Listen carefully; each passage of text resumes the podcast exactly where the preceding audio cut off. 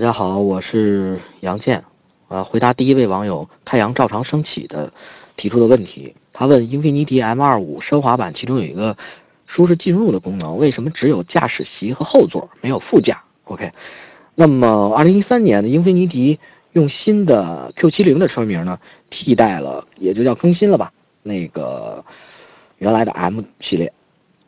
那么关于这个自动熄火之后舒适那个驾驶席和方向盘退后，这是有利于方便驾驶员的这个轻松下车，这点就不说了。那副驾为什么没有？因为它没有方向盘的阻碍啊，所以这个功能就显得多余了。如果要加上的话，那肯定大家的这个购车成本就会增加啊，羊毛出在羊身上嘛。那么后座有这功能呢，是因为它同时还得体现出豪华车的价值。那么后排乘客，像这类豪华车，后排乘客通常坐的是算是贵宾嘛，对吧？你得给 VIP 一个更愉悦的驾乘感受，对吧？所以他考虑是这点。第二位朋友叫 Nier1 呢，哎呦，这可是我中学时代最喜欢的一支不插电的非主流摇滚乐队啊！主唱科特·科本，我现在他那一切还记忆犹新，沙哑的嗓音，哎，那迷人的演唱会，好吧，咱不是一个音乐节目，咱们继续聊车啊。那你提到的那个选皇冠还是选汉兰达还是选锐界啊？我是这么看，我觉得你必须要尽快决定买轿车还是买 SUV 啊。你既然你这个问题的时候说这个皇冠的配置让你这么纠结，我觉得还不如就把它先 pass 了。那么汉兰达和锐界呢，我是这么看，我之前也说过，锐界配置高，动力强，同时呢能兼顾一定的实用性。如果这跟你的需求搭上了 ，OK， 你就毫不犹豫就直接买锐界。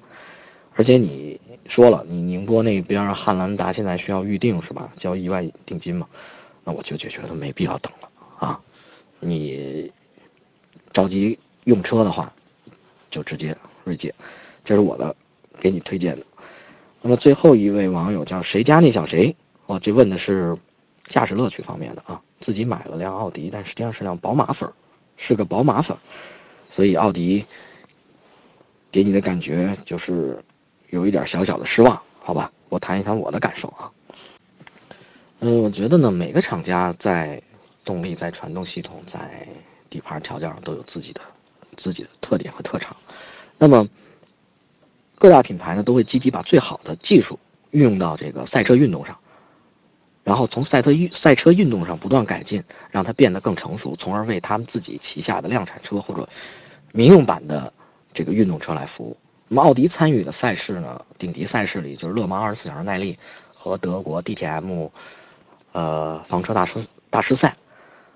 同时现在国内比较火的就是这个 R8 LMS 杯。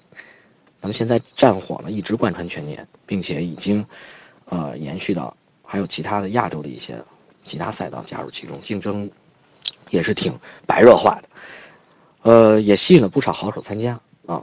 我觉得市面上能买到的奥迪量产车里，R8 的这个赛道感受给我的印象是最深的。尽管在去年的那个珠海的赛道上吧，这种长时间极端的赛道驾驶呢 ，R8 的双离合变速箱依然会有过热的情况发生，但是我想说了，它的四驱系统这时候更多的其实是给你的掌控力啊。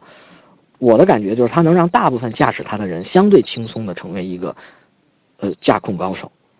那么其实它对于驾驶的技术要求就是不是那么高，也就是说奥迪其实希望能有更多对于驾驶技巧并不是特别出色但依然想在赛道或者安全的情况下感受这种驾驶激情的这个车主带来更多的乐趣。